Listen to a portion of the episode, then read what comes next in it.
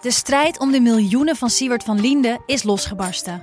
Zowel de staat als zijn stichting eisen de mondkapjeswinst terug. Maar dat die opbrengst in ieder geval niet thuis hoort bij Van Linde, daarover kan toch eigenlijk geen twijfel bestaan. Hoe kon het zo ver komen? Dit is het. We hebben beet. En als Siewert het geld teruggeeft, kunnen wij dit schandaal dan eindelijk loslaten?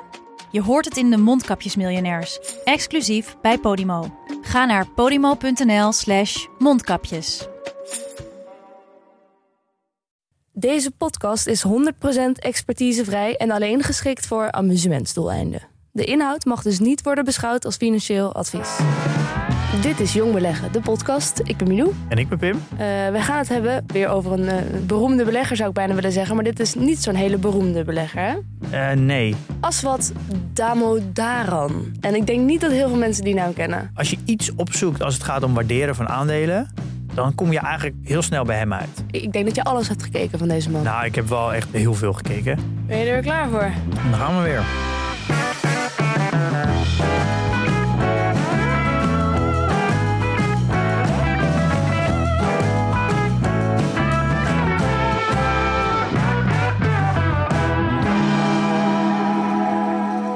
Pim, ik zat uh, laatst even op LinkedIn een beetje te scrollen. En toen kreeg ik opeens een berichtje. En dat was iemand van het Instituut voor Beeld en Geluid. Ja, we zijn uh, digitaal erfgoed geworden. Ja. We zijn uh, voor eeuwig vastgelegd. Ja. Het Instituut van Beeld en Geluid die, die is voor het behoud en het beheer en de beschikbaarstelling en het presenteren van nationaal audiovisueel erfgoed. Ja. Onder andere audiovisueel.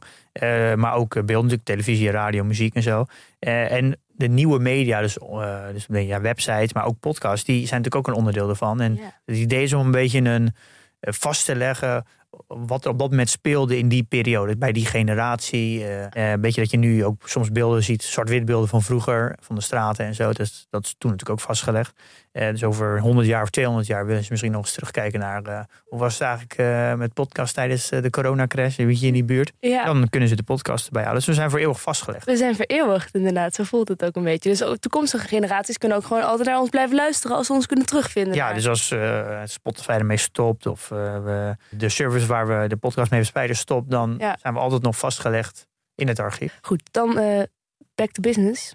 We gaan het hebben over een eh, grote belegger. En ik zeg belegger een beetje tussen aanhalingstekens, want hij belegt wel, maar hij is in eerste instantie professor. Een echte. Hij eh, doseert aan de Universiteit van New York, hoogleraar financiën aan de Stern School of Business. En hij heet Aswat Damodaran. En ik denk niet dat heel veel mensen die naam kennen. Hoe Nee. ken jij hem eigenlijk? Nou, ik, ik ken hem eigenlijk via zijn bijnaam, een beetje de Dean of Valuation. En als je iets opzoekt als het gaat om waarderen van aandelen, dan kom je eigenlijk heel snel bij hem uit. Ehm, en dat is eigenlijk ook de reden waarom hij niet echt een bekende belegger is. Hij beheert geen fonds. Dus hij Nee. heeft ook niet een soort van track record qua performance. Ehm, hij belegt wel zelf en hij is daar best wel enigszins open in waar hij positie in heeft. Maar daar staat hij niet echt bekend om. Hij staat voornamelijk bekend omdat hij een hoogleraar is. En Ja, hij, Hij is- geeft les over het waarderen. ja, en dat doet hij al, eh, nou, al tientallen jaren. En hij is heel vroeg mee begonnen om alles op het internet te zetten. Als in zijn eigen colleges Ja. eh, zelfs. Hè? En hele, ja, bijna cursussen zijn het. Maar hij, hij vindt gewoon dat zijn onderwijs, en daarin is hij best wel een pionier geweest, denk ik.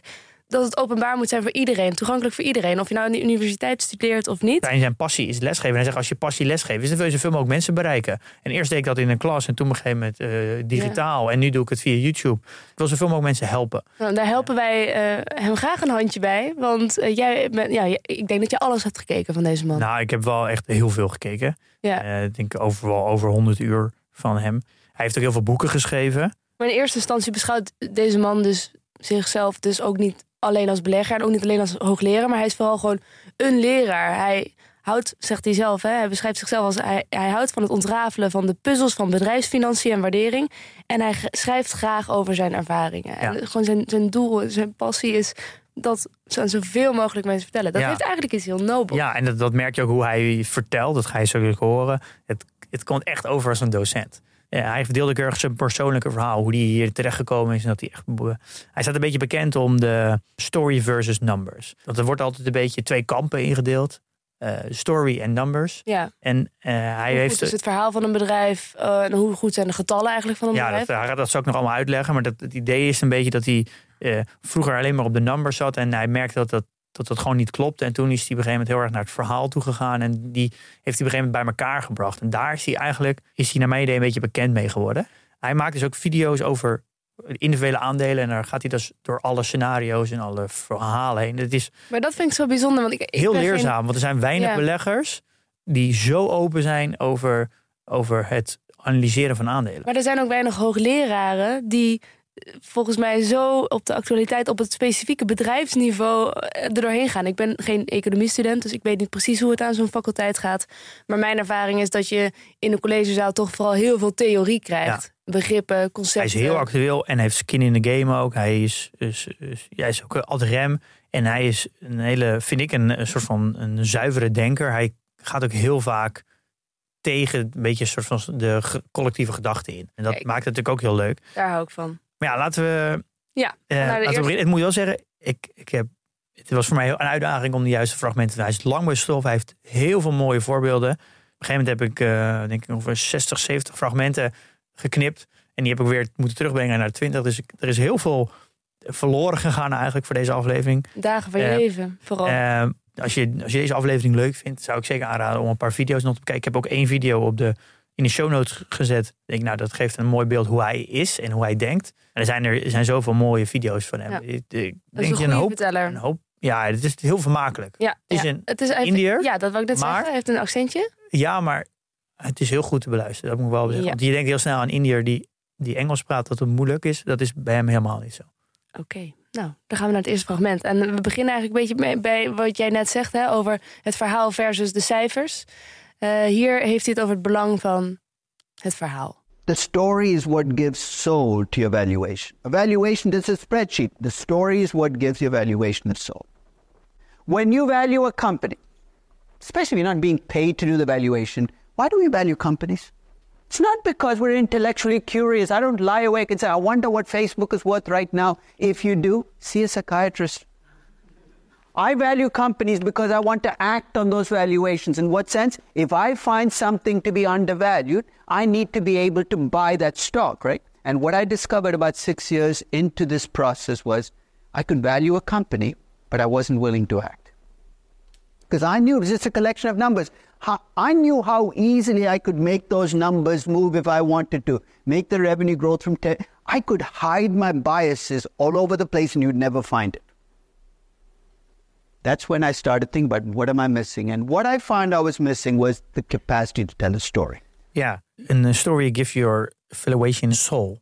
Ja. Ja. En dat, Je, krijgt, je krijgt een ziel in je verhaal. ja, eh, In je waardering eigenlijk. ja, ja. ja. dit is toch, eh, ja, dit Het is is een wel- hele poëtische manier van er naar kijken. ja, het is misschien wel, eh, wel goed om gelijk naar het volgende fragment te hebben, want die, die past daarbij. Ja? It's almost funny to sometimes watch two story people and two numbers people trying to talk about things, and they're talking right past each other. And here's the challenge I see myself having. When I come into that class, there how many story people and how many numbers people. I ask them actually in a very simple way to see which one you are if you're not sure. I ask them, how many of you enjoyed history in high school? And you left 20 people, but then I love that class. Those are the story people. So how many of you preferred algebra to history? That's the numbers people right there. And my end game for my evaluation class is to have numbers people with imagination and story people with discipline. That's the way to think about valuation. If you're a story person, I'm not going to stop you from telling stories. Stories are actually much more effective at selling businesses than numbers are. And it's been true for as long as human beings have been on the earth. So if you tell a story, what I want you to also bring in is enough numbers to discipline yourself because if you don't have the numbers, it's very easy to veer away into fantasy land. If you're a numbers person and you have no imagination, you're not going to be able to do valuation because it's all about the numbers. If you do a good valuation, it should sing a tune. It should tell me a story.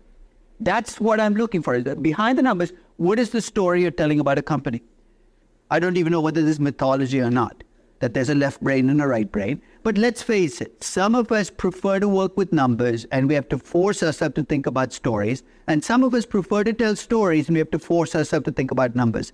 Think about your weaker side and work on it because that's what's going to give you power and. Ah, oké. Dus als ik deze twee even samenvat. Het verhaal geeft cijfers een ziel. En de cijfers die geven jou een anker om niet totaal in fantasieland te geraken. En het positieve hiervan is, als je in de ene beter bent, bijvoorbeeld ik ben niet heel erg goed met getallen, kun je wel nog aan die andere kant werken. Sterker nog, dat moet je doen, want je moet het in balans brengen. Ja, ja exact. Ik denk dat dit wel de essentie is van beleggen. Ja. Eh, en wat hij ook zegt, je bent vanuit nature heb je één kant die sterker is. En als je hier goed in wil zijn, moet je aan je zwakke kant werken. Wat is jouw zwakke kant? Eh, ik denk dat dat wel de nummers is. En Want ik denk dat ja. dat voor heel veel luisteraars de nummers is, omdat je eh, dat vanuit nature niet hebt geleerd. Je hebt geen accounting. Eh, Als je, als je een accountant bent of je hebt iets, doet, je hebt in een financiële achtergrond, dan denk ik dat eh, iets met nummers gewoon meer natuurlijk is. Ja. Maar de meesten hebben die achtergrond niet. Dat is, is denk ik nieuw als je begint met beleggen. Dat je dan in één keer jaarrekeningen ziet en Ja. daar doorheen moet. Dat dat denk ik altijd de zwakke kant is. Oké, dus de meeste mensen zijn net als ik ook een, een verhalenpersoon. Ja, nou dat, de, de, de boodschap die hij vertelt is dat je, je ze aan elkaar moet koppelen. Hij heeft het ook wel over de bridge tussen, dus, tussen het verhaal en de nummers. Is dat als je zegt dat een bedrijf zoveel moet groeien, eh, de komende vijf jaar met 15% moet groeien, dan is de kans heel groot dat er dat daar tegenover ook eh reinvest moet, moet staan. Er moeten er tegenover staan dat er eh, geïnvesteerd wordt. Ja. Eh, anders kan je die 15% groei hoogstwaarschijnlijk niet vasthouden. Dus er moet in de nummers moet terugkomen dat er geld op een bepaalde manier herinvesteerd wordt. Want, Ja. want anders kan je namelijk die groei niet, niet recht praten met nummers. Ja. Dus Dat is je reality check. ja, het is een, hij noemt het ook wel dat een, een, een story without numbers is een fairy tale. Het is een, het is een sprookje. Ja. Eh, En een number zonder verhaal is gewoon een spreadsheet. Je moet die twee dingen koppelen. En daarom kunnen mensen ook zo verschillend over een bedrijf denken. Voornamelijk in de bedrijven die nog in een vaak vroege fase zitten van hun eh, business cycle. Is dat als jij, het verhaal, als jij het bedrijf anders ziet, is jouw verhaal naar het bedrijf toe is anders. Tesla is een AI, een, is een computer op wielen. Als dat jouw verhaal is, dan is het automatisch zijn jouw nummers ook heel anders. Ja. Dan als jij zegt, ja nee, Tesla is gewoon een traditionele autobouwer. Ja, dan, dan is jouw verhaal compleet anders. Dan is automatisch ook de numbers anders, want die koppel je aan het verhaal. Ja. Dus die discussie is natuurlijk eigenlijk over die nummers is vrij nutteloos. Want ja, als, jij alle, als jullie allebei de narrative van het, van het bedrijf anders bekijken, dan is automatisch de uitkomst in de nummers ook anders. Ja. Daar gaat heel erg zijn verhaal over. Dus dat als je, als je in gesprek gaat met mensen over bedrijven, ga dan in gesprek met het verhaal. Want uiteindelijk is het verhaal de basis en die moet je kunnen backen met nummers. En ga geen discussie voeren over de nummers, want dan mis je het hele punt dat het verhaal eigenlijk de drijvende factor moet zijn. Helder. We gaan naar het volgende fragment. We praten nog even door over de story. If I get big differences in values for companies, it's not because your revenue growth assumptions are different from mine, it's because you're telling a different story than I am. Now, one of us is going to be more right than the other. We won't know till later, but it's hubris to think you own the story on a company. So when I value a company, when people disagree with me, I said, look, you know, no, I'll give you the spreadsheet. And in fact, I set up almost every single valuation I do as an open spreadsheet because I want people to disagree with me on the story. And rather than tell me I'm wrong, I'd ra- rather they take the spreadsheet and change the story to make it theirs. And that's how you make valuations connect up.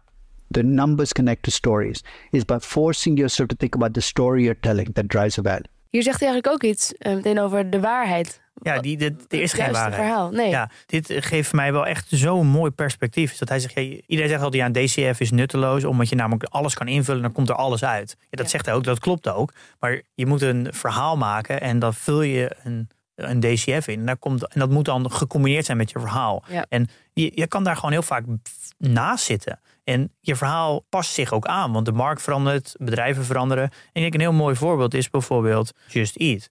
Daar was het verhaal altijd, het is een platform. Daar moeten ook de cijfers bij kloppen. En het is natuurlijk langzaam veranderd naar dat ze ook zelf de bezorging doen. Dus is het de story die er in eerste instantie was, is natuurlijk veranderd. Ja. Ja, dat heeft ook gelijk zijn beperkingen en zijn uitdagingen. En daar moeten de getallen eigenlijk ook op aangepast worden. En daar gaat hij later ook nog wat over zeggen. Maar het is natuurlijk wel een beetje zo. Het is niet erg dat je fout zit. Vooral bedrijven die nog in de relatief vroege fase zitten, waar de markt nog aan het soort van aan het strijden is van hoe gaat het er precies uitzien en wie krijgt welk marktaandeel. Ga je er gewoon af en toe naast zitten. Maar je moet alleen wel, als het verhaal zich aanpast, moet je ook de getallen aanpassen. Ja. kan zomaar zijn dat als je als de, de marktomstandigheden veranderen en je verhaal past daardoor aan, dat de getallen veranderen en dat het aandeel dan in één keer wat je eerst 100 euro waard vond, dat in één keer dan maar 60 euro waard is, omdat je verhaal is aangepast. Ja, het is niet in beton gegoten. Ja, en het is hoe, Zoiets. hoe meer het verhaal nog onzeker is, hoe grotere kans is dat je er een keer naast zit. Maar dat is, dat is een beetje onderdeel van beleggen dan, dat je er misschien een paar keer gewoon naast zit. Ja, en Maar dat je weer dus- aan gaat passen. Ja, dan ga je weer aanpassen. Dus je, je moet ook niet zien dat je gewoon een hitrate moet hebben van 100%. Nee. Maar het kan zomaar zijn dat je er 40% naast zit. En Ja. nou ja, dan word je daar misschien wat op afgestraft. Eh, maar je zit er misschien ook wel een paar keer goed mee. Het belangrijke is dat je wel constant je verhaal maakt en aanpast. En dan ook de getallen daaraan koppelt. Ja, volgende fragment. rather than bitch and moan about what you don't like about my story, remember it's my story. I can tell whatever story I want. This is my valuation of Uber and Ferrari. You don't like it? Tell your own story. And I'll give you the tools to convert your story into valuation. That's the essence of valuation, rather than you know, fight about revenue growth rates, which is such an arid, abstract discussion. We should be talking about what's your story about this company, what's my story, because different stories can lead to different valuations. Eh, de context was hier dat het ging over Uber, die naar de beurs ging voor een waardering van, eh, nou, was in ieder geval iets van eh 20 miljard of zo. Mhm. En dat hij met een waardering uitkwam die veel lager was. Daar ging dan het gesprek over. Eh, en het ging over dat eh, hij vond dat Uber geen logistic company is, maar meer een car service company. Dus het, het idee is dat je, als jij een ander verhaal hebt, ja, dan ben je het niet eens met iemands waardering. Want dan komt er een ander verhaal op. Dus hij deelt dan gewoon zijn waarderingsmodellen. Van nou hier, ga er maar zelf mee aan de gang. Als jij een ander verhaal hebt, Ja. pas die getallen maar aan. Ja. Zodat het aan jouw verhaal klopt. En dan komt er waarschijnlijk een ander getal uit. En hij heeft ook een mailwisseling gehad met de CEO van eh, Uber. Eh, ook publiekelijk via artikelen. En die ging heel veel dingen weerleggen van zijn waardering. En dan kwam hij dus een, met een heel ander verhaal. Toen heeft hij teruggebeeld. Zeg, ja, ja, maar je vertelt een heel mooi verhaal. Maar ga dat dan eens ook onderbouwen met De eh, getallen. met, met getallen. Nou, dat gebeurde niet. Toen heeft hij het zelf gedaan. Ja. Toen zei hij van ja, als, jij, als dit jouw verhaal is, dan komt er inderdaad een hele andere waardering uit. Ja. Alleen, ik deel gewoon jouw verhaal niet. Het gaat vaak heel makkelijk over getallen, growth rates en bepaalde marges en zo. Maar het gaat, eigenlijk moet je natuurlijk beginnen met verhalen vertellen. Ja. Dat is wat bedrijven natuurlijk juist heel goed kunnen. Management en ondernemers, die doen niks anders dan verhalen vertellen. Ja. Die plakken er juist ja, een paar, gewoon een paar van wilde westen getallen op. En Mhm. voor jou als belegger is juist weer juist de andere kant op. Omdat we juist weer ja. Te toetsen of dat dan wel weer klopt. Want Ja. daar zal, die, dat verhaal zal altijd groter zijn dan het daadwerkelijk is. En die getallen dus dan ook. Nou, goed verhaal tot nu toe van Aswat. Volgens mij sluit het kopje getallen en het verhaal hier wel een beetje af. En gaan we naar een, een ander gedeelte van waar hij veel over weet. De fundamentele analyse. En hoe Aswat Damodaran dat aanpakt. First step in the process before I tell a story is I need to understand the company, understand the business. One of my problems with the way research has evolved is become too much around financial statements. So when I ask you to do research, what do you do? You collect financial statements. And the other thing that's become a problem is Google search. Because when I ask you to do research, what do you do? You type the name of the company, hundreds of articles pop up. That's not a bad place to start, but it should never be the place you end. You know how you learn more about a company? Talk to people. Talk to people who use the product. Talk to people who work at the company. You need to understand what the company does, what makes it tick to be able to value it. Oh ja, dus weer verder dan eh pure theoretische. Je moet het praktische. Het Ja. is weer een dualisme wat hij hier aansnijdt. Ja, hij geeft hier ook zoveel mooie voorbeelden dat hij heel vaak met Uber-drivers praat over hoe dat precies werkt. Heeft hij bijvoorbeeld geleerd dat eh, Uber zei altijd dat eh, de marges 20% waren. Eh, dat was in eerste instantie ook zo, maar die, ik kreeg altijd het einde van de maand altijd heel veel bonussen. Dus uiteindelijk was praktisch gezien de marge, die Uber pakte altijd 6%. Dat kwam natuurlijk niet terug in de cijfers, want die bonussen werden op een andere manier verwerkt in de cijfers. Hij zegt, zulke soort dingen leer ik dan door met Uber-drivers te praten. En heeft hij met heel veel mensen gesproken. En structureel was dat zo, die bonussen. Dus eigenlijk was de marges bij Uber veel lager. En ook bij Airbnb, hoe hij dat waardeert. Hoeveel, dat hij met heel veel verschillende mensen heeft gesproken die eh, huizen verhuren. Hij geeft heel veel verhalen over dat hij met mensen praat die, eh, die het product gebruiken. Ja. Zowel eh, soms aan beide kanten, als het een, eh, een marktplaats is. Dus om een goede belegger te worden heb je al wel iets aan een groot netwerk. Met veel mensen in verschillende disciplines. Ja, hij zegt ook, het management moet je gewoon niet mee praten. Zegt nutteloos. Oh ja? Ja, die zegt, hij zegt daarover of ze weten het niet, of ze proberen het te verbergen. Hij heeft nooit zo'n hoge pet op van het management. Hm. Dus het is, eh, hij zegt, je moet gewoon eh, echt traditioneel, eh, weet je wat Pieter Lynch ook altijd zei, hè? Eh, gewoon echt met mensen praten. Ga er naartoe, gebruik het product. Leer je veel meer van. En het is ook nog eens gezellig. I've got to stop and make sure the story I've told you is not a fairy tale. I've got to ask three questions Is it possible? Is it plausible? Is it probable? Sounds like I'm playing on words, right? Which is the weakest test? Possible, plausible, or probable? Possible. Lots of things are possible. A subset of those are plausible. An even smaller subset are probable. For every 100 business stories I hear, maybe 15 are plausible and 5 are probable. Ja, het is een beetje de gedachte dat als je dan een story aan het maken bent voor jezelf over een bedrijf, dat je hem gaat toetsen van, ja, is het mogelijk? Ja. Eh, Is het dus eh, geloofwaardig eigenlijk? Ja. En hoe waarschijnlijk is het? Dat je eh, van toets doet dat je niet een, een soort van fairy tale aan het beleggen bent. En dit gaat ook voornamelijk over bedrijven die nog in de, in de vroege fase zitten. En, want in de vroege fase is het natuurlijk de waardering onzeker. Daardoor is dit zo belangrijk om het in die fase te doen. Ja. Ehm, het is een, een soort van check die je kan doen. Want je moet beginnen altijd met de story. Dus daar, die moet je als Ja, eerste ja. toetsen. En als, als, als dat al eh, vrij onwaarschijnlijk is, dan hoef je helemaal niet eens naar de getallen te gaan. Ja. Want dat heeft dan ook toch geen zin. Het is wel grappig. In de realiteit is het vaak omgekeerd. Hè? Voor mensen, zeker voor beginnende beleggers, denk ik eerst het vertrekpunt. Dat je kijkt van, oh, het is veel gestegen. vaak- ja, koers is vaak vertrekpunt. Maar je kan Dat ook bij heel veel, heel veel getallen ook nog niet echt zien, omdat het nog in een early stage zit. Dus je bijvoorbeeld eh, return on invested capital en zo. En de, Ja. de echte marges, die zijn allemaal nog vrij onduidelijk, omdat het nog ver, vrij vroeg is. Ja. I am shocked at how much of traditional value investing is just running screens. Whenever I've had a chance to go to Omaha, I don't go to the meetings themselves, but talk to people who come to those meetings. I ask them a question. These are self defined value investors. I said, when was the last time you actually valued a company? And don't tell me you buy companies low PE ratios and high dividends or whatever it is. That's not valuing a company, that's running screens. Maybe one in a hundred actually values companies. And the response is classic. They said, We don't value companies because we don't like to make assumptions. What? Investing is a set of assumptions. The fact that you're using past data doesn't mean you're not making assumptions, just not making the assumptions explicit. Oké, wat, wat zegt hij hier? Ja, dit is eigenlijk een beetje een, eh, ja, een, beetje een bash naar de echte traditionele value beleggers. Hij was in Omena, dus bij eh, Berkshire Hathaway, eh, eh, jaarlijkse meeting. Mhm. Ehm, dat, dat er value investors zo zoeken naar een goedkoop aandeel, dat ze heel erg naar, op screen zitten. Dus dan gaan ze gewoon invullen, ik wil een PE van onder de 5 en een price to book op minder dan 1.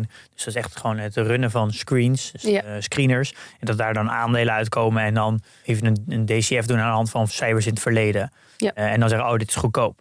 Maar Dan laat je de story buiten beschouwing. ja, maar, maar je doet, ook al neem je getallen uit het verleden, dat is, doe- dan doe je nog steeds aannames. Ook al neem je ze, kopieer je het verleden naar de toekomst, doe je nog steeds een aanname. Mhm. Eh, dus je doet nog steeds een voorspelling. Dat zijn we Alleen allemaal aan het doen. Ja. beleggers eh, zetten zichzelf neer als dat ze dat allemaal niet doen. Geen voorspellingen doen. Dat ze, Ah, oké. Dus ze zeggen, wij werken met getallen, met ratio's en met cijfers. Dus dit is geen ze doen het alsof het exacte aanname, wetenschap geen is. Ja, voorspelling, ja. maar dit is, de dit is de waarheid. ja, maar zelfs de toekomst, alles wat je over de toekomst is natuurlijk een Voorspelling. voorspelling. En je moet dat dan wel voor jezelf duidelijk maken dat het een voorspelling is. Ja. Ja. En niet zo uit de hoogte doen. Ja. Dus hij zegt hier eigenlijk al van, er is gewoon altijd een maat van onzekerheid als je gaat waarderen. Je moet namelijk de boel gaan voorspellen. En daar heeft hij ook veel over gezegd. Gaan nu eh, meer schuiven een beetje naar die onzekerheid waar je mee te maken krijgt als je bedrijven gaat eh, waarderen. So when you are valuing a company, you are playing God, right? You're making judgments about the future. Guess what? Those judgments are going to be wrong, not because you haven't collected enough information. People often make that mistake. If I collect more information, I'm going to get more certain. That's not going to uh-huh. happen. So when people say, is valuation uncertain? Again, they say, well, what do you think? Of course it's uncertain. We're making judgments about a future that's, that's uncertain. And that uncertainty is going to be there no matter how much information you collect and how big your model gets. Uncertainty, I mean, it's it's the nature of the process. So I think what you have to do is learn to live with the uncertainty rather than fight it. What gets people into trouble is being in denial. They don't want to deal with uncertainty. They want to push it under a rock and act like it's not there. I tell people face up to it, accept the fact you're uncertain, accept the fact that you're going to be wrong 100% of the time, accept the fact that you got to constantly revisit your story and valuation Ja, accepteer dus eigenlijk gewoon dat je feilbaar bent in je, in je waarderingen. Ja, ik vind, ik vind dat. Dit vind ik zo mooi dat als je voorspelling doet over de toekomst, dan is het per definitie onzeker. Dus daar kan je gewoon naast zitten. Ja. Eh, je gaat heel snel denken dat een waardering een soort van exact is. En heel erg een science benadering. Van oké, ik heb een waardering gemaakt en dit is een soort van fixed. En, en daar moet hij dan naartoe gaan. Maar hij, hij bekijkt het zo luchtig. Van, ja, het is een voorspelling, een toekomst. De kans dat, je, dat het uitkomt is gewoon vrij klein. Dus je zit er sowieso naast. Ja, ga, dat is eigenlijk het uitgangspunt. Je zit Ja. er waarschijnlijk naast. Ga er Ja, maar vanuit. Maar zie het als een richting en ga dat gewoon in de gaten houden. En als het verhaal een beetje aanpast, pas je de getallen wat aan. En je gaat nooit alles goed hebben. Dat maakt het waarderen ten eerste wat makkelijker. Omdat je, je zit minder eh, gebonden aan het perfect moet zijn. Mhm. Eh, en het is een soort van levend document. Het, je, elke, elk kwartaal of elk half jaar krijg je een moment om dat weer even te toetsen. Ja. Je krijgt weer nieuwe informatie. Ehm, Ik bedoel, ja, het is toch ook uiteindelijk mensenwerk. Hè? Om Ja. even een cliché in te gooien. Maar het is een organisme eerder dan een vaststaand feit de hele tijd. Ja, Het je, van- ja, en beleggen is gewoon eh, voorspellingen maken over de toekomst. Als je, als je dat niet wil, als je daar niet comfortabel wilt, dan moet je eigenlijk niet beleggen in, Ga maar in sparen. aandelen. Ja. But if your expectations are expectations, you either have to trust your expectations and act on them, or say, "Look, I don't have my, expe- I can't trust my expectations." If you can't trust your expectations, then steer away from companies which have require a great deal of your value to come from expectations. This is what drives people to becoming old-time value investors, right? Where you buy companies where you're less likely to be surprised. You buy Coca-Cola because there's not much surprise left. The upside of that strategy is you have fewer expectations built in. The downside of that strategy is guess what kinds of companies are going to end up in your portfolio? Older companies, companies that are reaching the end of their great lives.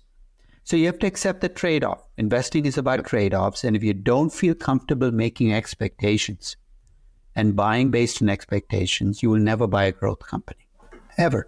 Ja, nou, dan valt hij eigenlijk samen wat jij zegt. Ja, dit is toch, ja, dat, ja. Dus dat is ook een beetje hoe- wie ben jij? En Ja. waar voel je, voel je je comfortabel bij? Als je minder eh, verwachtingen wil hebben in je waardering, dan kom je automatisch in een andere fase, ja, fase waar bedrijven zitten. Dus dan Ja. heb je automatisch, dus je universe waar je bedrijf uit selecteert, wordt dan kleiner en wordt verlegd naar meer volwassen bedrijven. Dus ja, dat is. Waar je niet meer zo heel veel van hoeft te verwachten. ja, Ja. dus het is, je moet ook Twee eh, ja, dat komt hier later ook om. Je moet jezelf kennen van waar, waar voel ik me comfortabel bij en in welke universe wil ik dan beleggen. Ja. We gaan het even over getallen hebben. Ja. Met als wat. Qualitative factors ultimately show up in the numbers. It's a business ultimately, right? Sure. So you think about take let's take a couple of qualitative factors. Brand name. Company has a strong brand name. You know where it mm-hmm. shows up?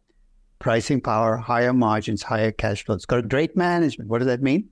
They find new ways to grow when you've given up on growth. Ultimately, every qualitative factor is a number that goes with it. So I, you know, when we talk about should I do quantitative or qualitative, you're drawing a false choice there because ultimately, to do an analysis that's a good quantitative analysis, you got to bring in all of the qualitative factors. To do a qualitative analysis that has any base, you always have to deal with numbers. So I think that you need to factor in whatever you need to bring in to be able to assess the value of a company. For a company like Coca-Cola, that might not be much. Why? Because the story's already been told. Hmm. It's a company with a clear basis, a business model. You know what it does. A company like Airbnb, it might take a lot more work and a lot more creative thinking, which often means you're going to be more likely to be wrong. But it depends on where a company is in the life cycle, how established its business model is. And the more established the business model, the less work there is in valuing the company. But here's the downside. If it's less work to value a company, it's less work for everybody else too. So if you think about what do I bring to the table, my odds of finding a market mistake are far lower when I look at Coca Cola than when I look at Airbnb. So don't look for easy companies to value because the reality is if you pick an easy company to value, odds are you're going to find it pretty close to fairly value. Wat ik dus mooi vind, hij is eigenlijk het soort van het ge- discussie of de presentatie uit heeft een mode en een goed management. Die, die is eigenlijk allemaal niet zo relevant. Eh, dat kan een onderdeel van je story zijn, eh, maar dat komt dan ook automatisch in de getallen. Want als het een motor heeft, heeft het waarschijnlijk een hogere marge. Als het pricing power heeft, een, heeft het waarschijnlijk in moeilijke tijden ook een omzetgroei. Is het niet gevoelig voor een cyclus. Ja. Dus het, uiteindelijk komen die sterke softpunten eigenlijk. Dus een moot en zo. Mensen met allemaal. En komt, terug. komt terug in de cijfers. Dus Ja. eh, zeggen, ik koop dit bedrijf sowieso omdat het een moot heeft, is eigenlijk een beetje nutteloos. Want dat moet je wel terugbrengen naar cijfers. En dan kan het natuurlijk nog steeds zo zijn dat het aandeel gewoon zwaar overgewaardeerd is. Eh, Dus dat is kennis dan die iedereen kan hebben. En- nou, het is meer dat het de reden dat, dat het een moot heeft, is niet een reden om het te kopen. Nee. Want een, een, je verhaal is dan dat het een moot heeft, maar dat moet je dan ook kunnen backen met getallen. ja. En dan komt uiteindelijk, dan zie je aan die getallen, ja, dat klopt. Je verhaal, het is een moot, klopt met de getallen, want het is hoge marge bijvoorbeeld. Mhm. Maar dan kan het aandeel nog steeds eh, zwaar overgewaardeerd. ja. Dus dan klopt je verhaal en dan kloppen je getallen, maar dan kan nog steeds de uitkomst zijn. Ja. Ik ga hier niet in beleggen. Ja, dus de, de kwaliteit eigenlijk komt terug in de kwantiteit. Ja, dat, die koppel je constant. Ja. Dus het zeggen dat ik argumentatie, ik koop het omdat een goed management en een moot heeft, is eigenlijk, een, dan doe je alleen maar het storyverhaal. Ja. Dan mis je de, de, de getallen. The good news for retail investors, the information advantage has disappeared entirely. What an equity research analyst at Goldman Sachs uses to value NVIDIA is exactly the same information that I have as an investor sitting 3,000 miles away in my home. So the, that's the good news. The bad news is we're drowning in data. I used, I use the word data because data does not become information until you process it which means for every 100 news stories I read about NVIDIA, 95 are distractions. I should be throwing them away. One of the things you will get better at in valuation if you work at it is learning what to ignore as opposed to what you should be using. Ja, ja. Dus Ja. Wij, wij zijn eigenlijk als beleggers, nou, we mogen in onze handjes knijpen met dat er zoveel data beschikbaar is overal, van de andere kant van de wereld overal. Eh, maar het, de manier waarop je het interpreteert, Ja, data is pas nuttig als, het, als je het kan omzetten naar informatie. En ik denk dat dit, dit alleen maar moeilijker wordt. Eh, dus het, het omdat alleen is maar wel meer data van gelijk speelveld geworden, maar het Ja. is daardoor niet makkelijker geworden. Er is zoveel informatie. Als ik, als er, nou, bijvoorbeeld neem gewoon een, een, een Meta of zo, of nou gewoon überhaupt heel al die techbedrijven die vorig jaar flink naar beneden gingen, er is dan in één keer zo'n overvloed aan informatie. Nee, aan data. Ja, aan data. Er is, en het is bijna niet te doen om dingen op waarde te schatten. Want je kan, als je wil, maandenlang lezen. Ja. Eh, maar hoe ga je dat filteren? Wat, ja. Ja. wat ga je lezen? Wat is, en dat dan op waarde schatten? Wat vind je belangrijk, wat niet? Ja, de dus kunst wat- van het weglaten. Ja, wat is je proces om dat te filteren? En ik denk dat dit is iets wat voor elke belegger heel moeilijk is. En dat de meesten er niet eens over nadenken. Ik was daar ook niet zo bewust van. Je, je, je- vaak ben je maar gewoon aan het consumeren. Je bent maar aan het lezen, lezen, lezen. Maar je zit helemaal geen idee achter, geen proces achter waarom je dan dit leest en, en wa- waarom je dan sommige dingen niet leest. Het is, vaak komt het ook gewoon naar je toe. Mensen sturen het naar je toe. Je komt, het komt langs op Twitter. Het komt, op, Ja. komt gewoon op alle vlakken komt het Ja, naar je toe. Maar je weet van tevoren vaak ook niet of het interessant is of niet. Dus je moet het eigenlijk wel tot je nemen, maar je moet het dan ook weer eh, in staat kunnen zijn om te selecteren van dit is wel belangrijk en dat niet. Dus dit laat ik vallen en hier richt ik mij op. ja, je moet het wel kennen daarvoor, maar hoe meer data, hoe ingewikkelder en hoe, hoe meer werk dat natuurlijk wordt. Ja, dit is een, eh, iets waar je denk ik bewust moet zijn. Niet echt een oplossing, maar je moet er wel een ja, voor jezelf een proces voor ontwikkelen. Waar haal je wat vandaan? Ja, en meer is niet altijd beter. Nee, nee zeker niet. Om denk de juist niet. denk ja. ik. Ja, nee. Zeker niet als je al geen keuzes kunt maken in het leven. Ja, het maakt het eh, hele beleggen er uiteindelijk niet, niet makkelijker op. Waar draait het nou in de kern ook alweer precies om? Nou, daar zegt als wat het volgende over. Investing is about mismatches, finding those mismatches and waiting for the market to come around to your point of view. You might have to wait a long time. But I think it separates what you think about a company from what you think of it as an investment. Eh, ja, investeren gaat over mismatches. Ja, Wat bedoelt u daarmee? eigenlijk dat is natuurlijk in de, gewoon de essentie van beleggen. Dat je de koers hebt. Ja. Wat zijn mensen bereid om ervoor te betalen? En wat is het volgens jou waard? Daartussen en, ligt en daar zit een mismatch in. En die Ja. mismatch kan zijn... Ja, die kan natuurlijk twee kanten op. Het kan zijn dat het een negatieve of een positieve mismatch is. Ja. Vanuit jou gezien als belegger. En daarom is het ook hoe meer het bedrijf mature is... dus hoe kleiner de kans dat er een mismatch is. Want er Ja. is geen onzekerheid meer in de toekomst. Ja. Minder onzeker in de toekomst, waardoor de, de mismatch steeds kleiner wordt. Dus daarom zei hij ook bijvoorbeeld bij een Airbnb... Is, moet je veel creatiever zijn om daar een goed verhaal voor te bedenken. Waar kan het allemaal naartoe gaan? Ja. Waardoor de kans groter is op een mismatch. Eh, daarom is het natuurlijk ook een beetje early stage bedrijf wordt gezien als een hoger risico, hoger rendement. En bedrijven die al een beetje verder zijn, minder risico, minder rendement. Maar dat, dat hele rendementverhaal is natuurlijk, dat hoeft niet per se. Mhm. Er is alleen, er kan vaker een mismatch voorkomen.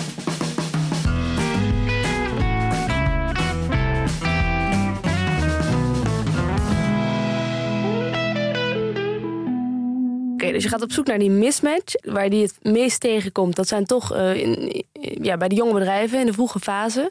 Hier heeft Aswat het over eh, ja, de bedrijfscyclus eigenlijk, de business cycle van een, eh, een bedrijf. If you're a young startup, who do you want as your CEO? It's all about story. You want Steve the visionary. I gave the name Steve for obvious reasons. You want the storyteller. As you become a young growth company, you want Bob the builder, right? Because you got to start building a business. As you become a mature company, you need Don the defender. Then you become a declining company. You know who you need as your CEO? You need Larry the liquidator. If you've never seen the movie Other People's Money, I'd strongly recommend it. Danny DeVito plays the role of Larry the Liquidator. The right CEO for a company is different at different stages, and here's where the compressed life cycle kicks in. If you look at a company like GE, it took you 125 years to get from young to really old. Your CEO is passed on, mortality kicked in, but if you're a CEO of a young tech company, you could very well find yourself running a mature or a declining tech company, and the same CEO might no longer be the right CEO for you. I'll make a prediction you're going to see a lot more disruption in management ranks because life cycles have become compressed. You're already seeing this play out with Tesla, right? Was Elon Musk the right CEO to build up? Absolutely. The guy has visions coming out of his nose, his eyes, his every conceivable orifice. But is he the right CEO to build an automobile company? I'm not so sure. And this is something we're going to face in a lot of companies. Great founders suddenly being inappropriate CEOs for the kinds of companies these companies are. hey, dit is interessant, want hier hoor ik iets wat niet helemaal strookt met wat jij wel eens zegt van eh, we willen dat die founder van een bedrijf eh, eigenlijk nog een beetje in charge is of Ja. ermee bij betrokken is. Maar hij zegt eigenlijk, het kan zomaar zijn doordat die, die cyclus steeds sneller gaat, dat hij helemaal niet meer de juiste CEO of de juiste Ja, man is om het bedrijf te leiden. Dat, zegt, dat is een heel mooi perspectief die hij geeft. En hij, hij ontbouwt dat ook altijd zo goed met getallen. Hij heeft een, eh, een onderzoek gedaan naar alle jonge bedrijven, techbedrijven. En hij kwam eigenlijk tot de conclusie dat techbedrijven, die moet, je- die worden, die moet je tellen in dog years. Hoe noemt hij dat? Dus eh, volgens ja. mij één jaar voor een hond is zeven jaar voor een mens. Ja, Eh, dus je, dus als een hij- hond één is, dan is hij eigenlijk, als je het de mensenjaren zit, daar de zeven. Ja, en hij had daar onderzoek gedaan naar eh, bedrijven die eh, om in een volwassen, dat ze een beetje in een volwassen fase komen, duurt ongeveer 60 jaar. En dat bij techbedrijven dat soms al binnen de 6 tot 8 jaar kan zijn. Ja, waardoor bij een traditioneel bedrijf, een soort van de hele cyclus, kan 125 jaar duren. Dus dan heb je automatisch meerdere CEO's. Ja. Eh, vanuit nature gewoon, omdat je gewoon met de, de biologie van de mens te maken hebt. Maar bij techbedrijven, omdat die cycle zo kort is, dus dog years, ja. eh, kan het zomaar zijn dat die hele CEO gewoon het hele bedrijf, gewoon alle fases meegaat. Ja. Waardoor het zomaar kan zijn dat het misschien juist de persoon is voor die eerste fase. Steve de Visionary, maar dat hij helemaal niet de fase is. Hij is bijvoorbeeld niet Bob de Builder. Ja, Eh. het bedrijf is dus de CEO en de founder ontgroeid. Dat zou kunnen. Nou, de founder is gewoon heel goed in een bepaalde fase. En die fase duurde vroeger bij bedrijven misschien wel 20, 30 jaar. Die Ja. duurde misschien nu maar 5 à 10 jaar. Ja, En hij gaf ook als voorbeeld bij Apple. Hij zei, eh, Steve Jobs was helemaal niet zo heel succesvol bij Apple. Totdat hij terugkwam. En het grote verschil is, toen hij terugkwam, toen had hij Tim Cook naast zich. En Tim Cook is meer, een- meer Bob de Builder. Dus toen kwam hij weer terug in Steve the Visionary. En toen was Tim was zijn rechterhand en die was Bob de Builder. En dat is de reden waarom Apple toen onder Steve Jobs in één keer zo goed deed. Omdat hij eh, eigenlijk een soort van in de achtergrond een soort van co-CEO erbij had die een andere rol vervulde die het bedrijf echt nodig had. dat zal Steve ook geweten hebben toen hij hem uitzocht. Nou, ik weet, ik heb daar ook een podcast over geluisterd. Dat hij, zij had ook gezegd dat hij, op het moment dat hij terugkwam bij Apple, eh, heeft hij heel veel producten weggehaald, Steve Jobs. En ten eerste wat hij zei, ik heb iemand nodig die die supply chain managt. Want dat is echt het grootste probleem voor ons om een, groot volwassen bedrijf te worden. Toen kwam hij erachter dat Tim Cook de allerbeste was Ja. in Silicon Valley. Toen heeft hij er alles aan gedaan om Tim Cook binnen te halen. En heeft hij ook een paar keer nee gezegd, Tim Cook. Uiteindelijk is hij overstag gegaan. Ja. Eh, sindsdien is Apple echt eh, gaan groeien. Er leeft wel een beetje een gedachte, die was bij mij ook, dat een een founder-led company altijd goed is. Maar als een bedrijf in een nieuwe fase komt, kan zomaar betekenen dat die originele founder helemaal niet de juiste persoon meer is. Ja. We gaan nog een fragmentje luisteren. Hier heeft hij het over de Return on Invested Capital, oftewel de ROIC. you know, a little wary about the ROIC for technology companies is ROIC, for better or worse, is an accounting number. It's defined by accounting measures of income and accounting measure of invested capital. And let's face it, accounting is still stuck in the 20th century. It was designed for the old-time manufacturing company. It does an awful job estimating invested capital at technology companies because their biggest capex, which is R&D, is ignored. And there's another big capex, most technology companies grow through acquisitions.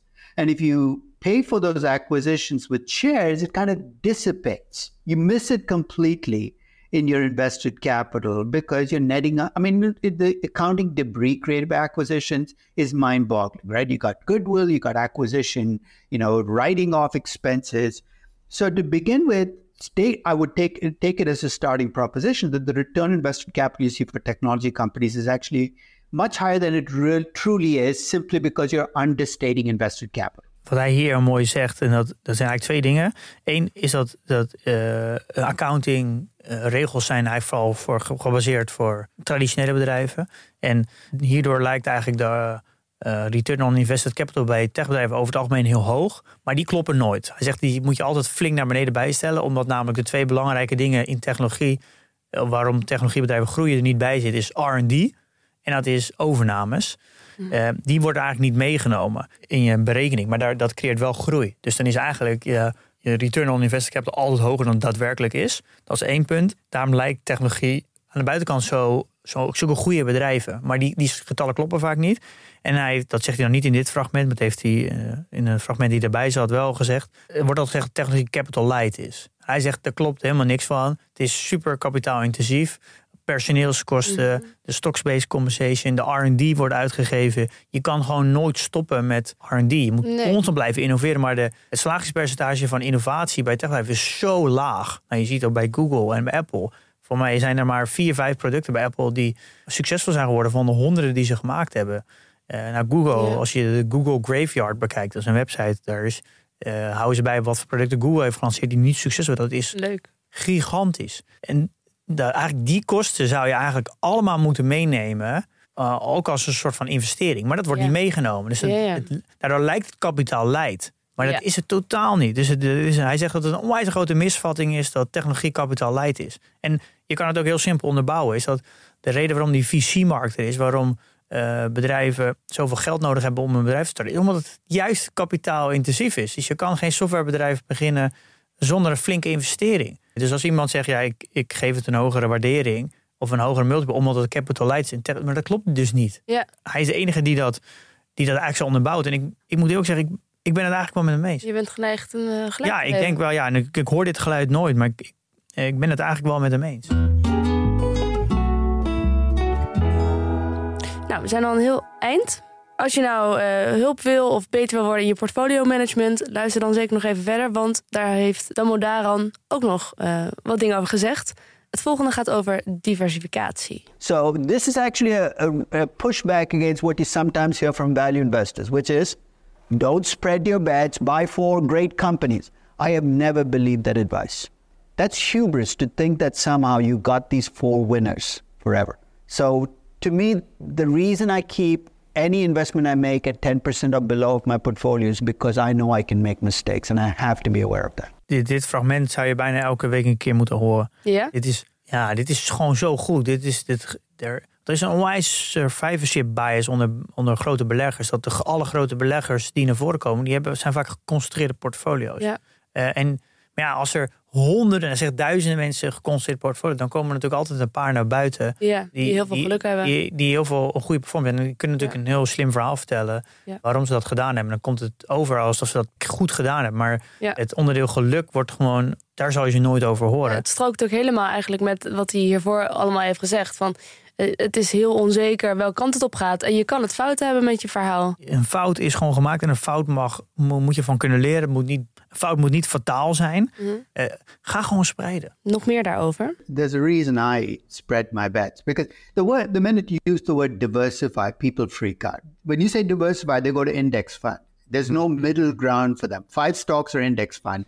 There are 47,000 publicly traded stocks. I have about 40 in my portfolio right now. That's being pretty picky, 40 out of 47,000. So it's not like I'm spreading my bets over everything. I'm spreading my bets over 40 companies accumulated over time across countries, across geographies, across sectors. It takes care of multiple issues. But for me, the reason I diversify is I want to pass the sleep test. Yep. That effectively means is I don't want to lie at night wondering what my portfolio will do tomorrow or what it did that day. That to me undercuts the entire notion of living well. You invest to preserve and grow your wealth. You don't invest to give yourself ulcers. You don't invest to give yourself a heart attack 10 years ahead of time because you're so concerned about what your portfolio did that day that you cannot stop thinking about it. I could have a stock drop 30% in my portfolio. I don't lose a moment of sleep because, if, if it happens because it's not 30% of my portfolio. Because if it were, then I'm looking at lifestyle changes I have to make because something in my portfolio did badly. So I think that you've got to decide what matters for you in life, and investing can't be the center of your universe. I mean, can, uh, because if it is, then I think you've lost perspective completely. Oh nee, maar het is juist wel het centrum van mijn universum. En ook dat van jou, Pim. Ja, maar het is echt wel heel goed. Ik vind het goed dat hij dit zegt. Want je Ja. hoort heel weinig grote beleggers zo praten. Eh, Waarom is dat, denk je? de- ja, dat weet ik niet. Het- ja, misschien omdat het gewoon te realistisch is of zo. Dat het lijkt alsof je niet zo goed weet wat je aan het doen bent. Ja. Het is toch ook een, wordt ook een beetje, beetje bluff. spreiding is voor, is voor de domme en zo. Voor de watjes, van de mensen die het niet zo helder zien als wij. Ja, hij heeft er ook wat gezegd over Charlie Munger. Dat hij zegt, ja, eh, die werd die vraag gesteld aan Charlie Munger. Daar reageerde hij op. Charlie Munger zei toen, eh, ja, dat is niet nodig. Spreiden, als je, niet, als je weet wat je doet, is het niet nodig.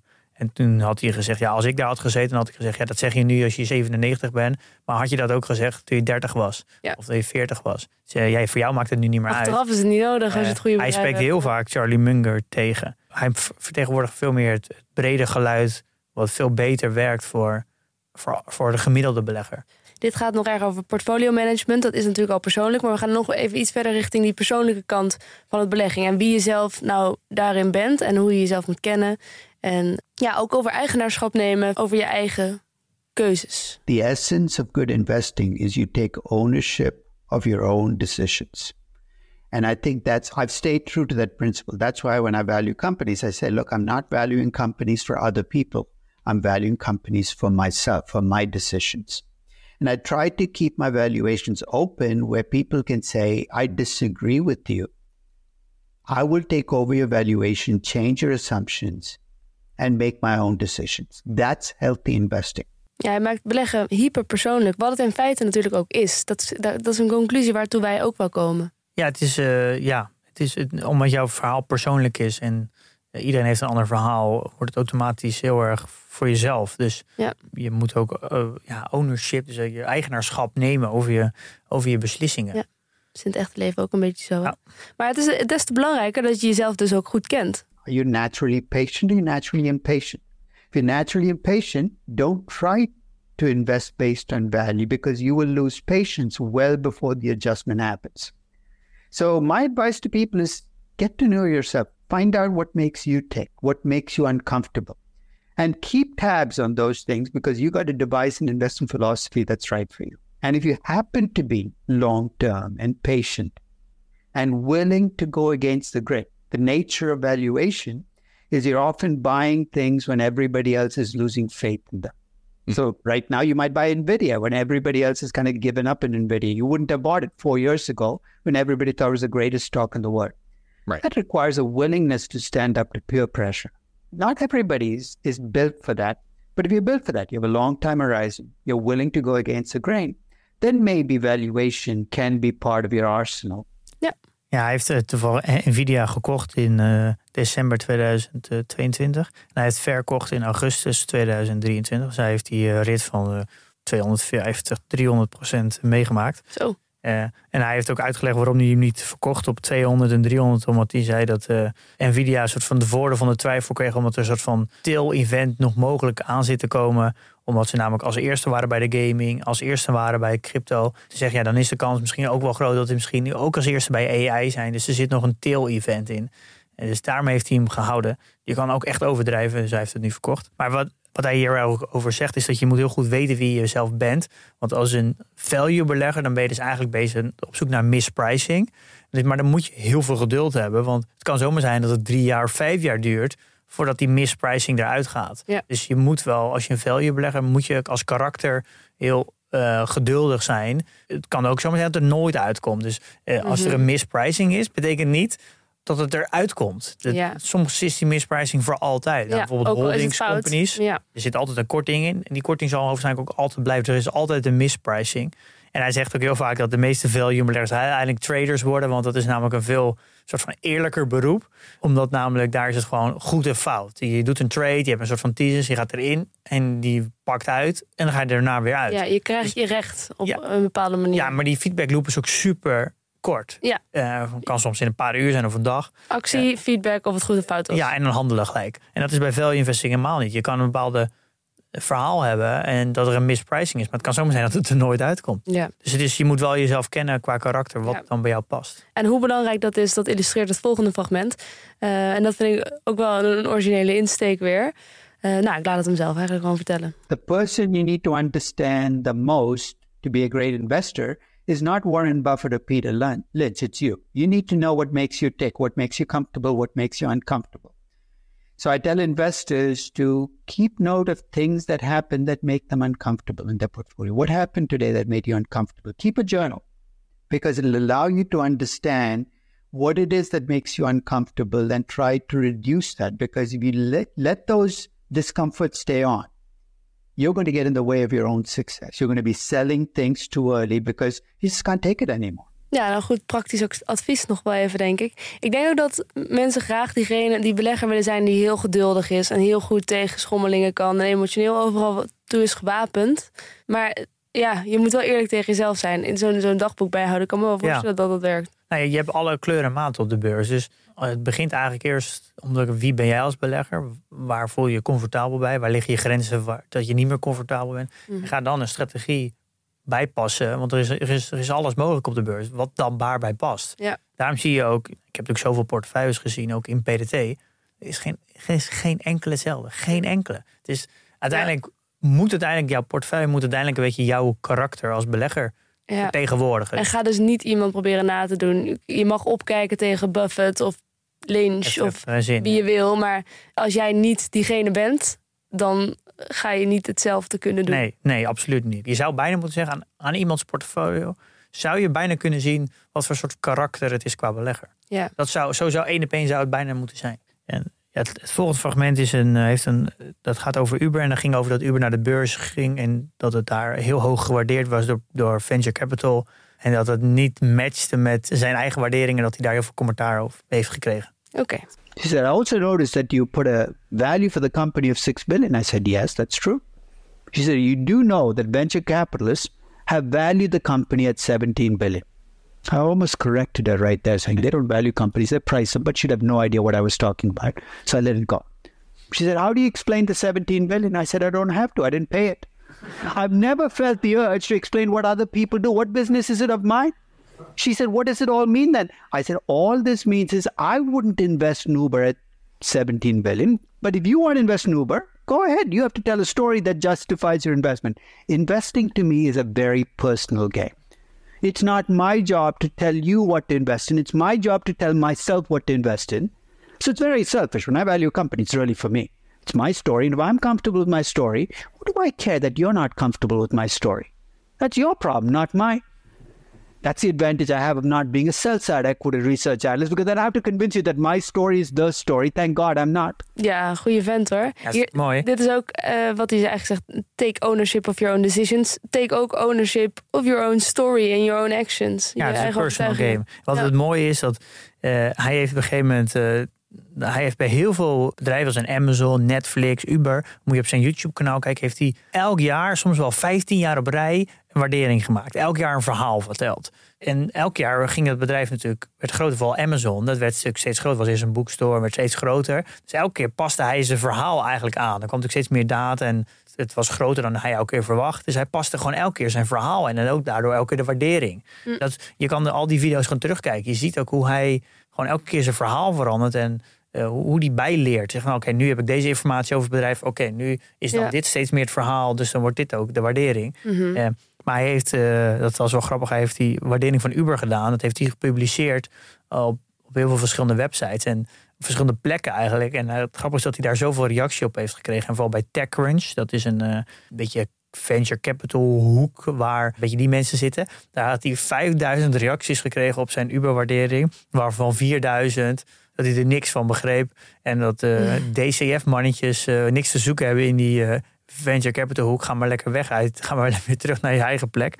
Dat is wel, hij zegt heel erg, de verhalen dan die ik verteld met die waardering is, is bij sommige groepen belandt dat heel goed. Bij sommige groepen totaal niet. Dus het is ook een beetje aan wie je het vertelt. Toen heeft hij dus heeft hij acht verschillende verhalen verteld over Uber. Wat Uber allemaal zou kunnen zijn in de toekomst. Mhm. En heeft hij acht verschillende waarderingsmodellen aangekoppeld. Dus toen zei hij op een gegeven moment, nou, joh. kies maar jouw verhaal. Ja, En dan is dit jouw waardering. ja. Eh, en hij zegt alleen, eh, ik vind dat het een eh, autoservice company is. Dus dit is mijn waardering. Nou, Die, die presentatie laat zo goed zien dat praten over waardering echt nutteloos is als je het niet koppelt aan het verhaal. Ja. Want eigenlijk als je begint met het verhaal en de ene zegt het is een logistic company en de ander zegt het is een autoservice. Ja, dan als je daar al uit elkaar ligt, dan heeft het al geen zin om over waardering te praten, want die lopen sowieso uiteen dan. Mm. Dus het is, wat is jouw perspectief? ja. Wat is jouw verhaal? We sluiten af met de drie meest krachtige woorden die er zijn in het beleggen. keeping the feedback loop open. I'm human like everybody else. I get defensive when people critique my story, but I've learned that to make my story better, I've got to listen and I've got to say the three most powerful words in investing I was wrong. I mean, my most successful valuation exercises have come about after I've said I was wrong. I was wrong. Ik had het mis. Ja, Nederland zijn het vier woorden. Eh, Eigenlijk wat hij doet is hij eh, de ergste vijand die er is eh, in het beleggen, namelijk eh, het bij het verkeerde eind hebben, die, die sluit hij helemaal in zijn armen en op die manier verslaat hij het mis hebben eigenlijk. ja. Nou, wat- om, dat, om nog dat verhaal van Uber af te ronden. leggen. Ja. Die, daar waren 500, 5000 comments, waarvan 1000 zei die, die waren. Hij heeft ze allemaal gelezen. Echt, 1000 waren ook interessant. Wat, ik leerde daardoor meer over het bedrijf. Mhm. Ik, er zaten ook heel veel werknemers die daar spraken. Ook eh, Uber-drivers. Hij zegt, ik had het fout. Ik had het, dus ik heb daardoor aan de hand van die duizend comments mijn verhaal wat aangepast. Ja. En eh, dat is eigenlijk wat hij hier bedoelt. Hè, van, eh, het is heel krachtig om te zeggen, ik had het fout. En dus nieuwe informatie dan mee te nemen in een nieuw verhaal. Ja. Ja, ja je, want het geeft het dus een hoge, hoge onzekerheid. Dus de kans dat je fout zit is, is aanzienlijk. Dus Ja. je kan het ook maar beter toegeven. En Ja. dan, dan ook die fouten verwerken in een nieuw verhaal. kun je ook niet meer teleurgesteld raken als je. Ja. En dan hou je het een beetje, hou je hoofd koel uiteindelijk. Ja, nou dan zijn we er doorheen. Wat een, eh, wat een fragmenten, wat een werk ook voor jou om dat allemaal te eh, hebben moeten selecteren. Maar bedankt dat je al die tientallen uren hierin hebt gestoken. Eh, en er is nog veel meer te zien, je zei het al even. En zo is er nou ja, ongeveer een gratis cursus aandelen waarderen op YouTube van hem. Een prachtige serie over waarderen van aandelen. Eh, het staat allemaal achter elkaar op een YouTube-playlist. Staat natuurlijk in de show notes. We hebben die trouwens al een keer getipt, hè? Ja, die hebben we getipt, aflevering 90. Ja. Eh, nu nog een keer. Hij heeft boeken geschreven, nou het staan ook op de website, maar in de show notes. Maar de Narrative and Numbers is misschien wel de meest leuk om te lezen. Het meest makkelijk ook. De andere zijn wat technisch. Dat is ook de meest recente. Mhm. Ehm, en we hebben nog een aantal andere dingen die deze aflevering niet hebben gehaald. De echt compounding aan het werk, dat 300.000 al de helft is van een miljoen, leggen we uit. Eh, Mhm. dat de markt voorspellen eigenlijk vrij nutteloos is. Hebben we in aflevering 131 gedaan, zaten we volledig naast. Eh, analisten zijn nutteloos, met twee eh, afbeeldingen waarom dat zo is. Ja. PDT-update. Ja. En we tippen nog een aflevering van The Land of the Giants voor Tesla, ook op de website. Dus ja, nog een heel naslagwerk dus in de show notes. En dat heeft dus allemaal verder niks per se te maken met Aswat Damodaran. Maar daar zat men de tijd van. goed gebruiken voor wilden de tijd goed gebruiken. En wij danken Aswat zeer voor zijn toewijding om ons zoveel te leren over beleggen. En eh, Pim, eh, nou ja, daarom dus ook, om dat allemaal nog eventjes hier op een rij te zetten. Zijn we er doorheen, hè? Ja. Zal ik dan afsluiten? Ja, laten we doen. Investeer in je kennis en beleg met beleg.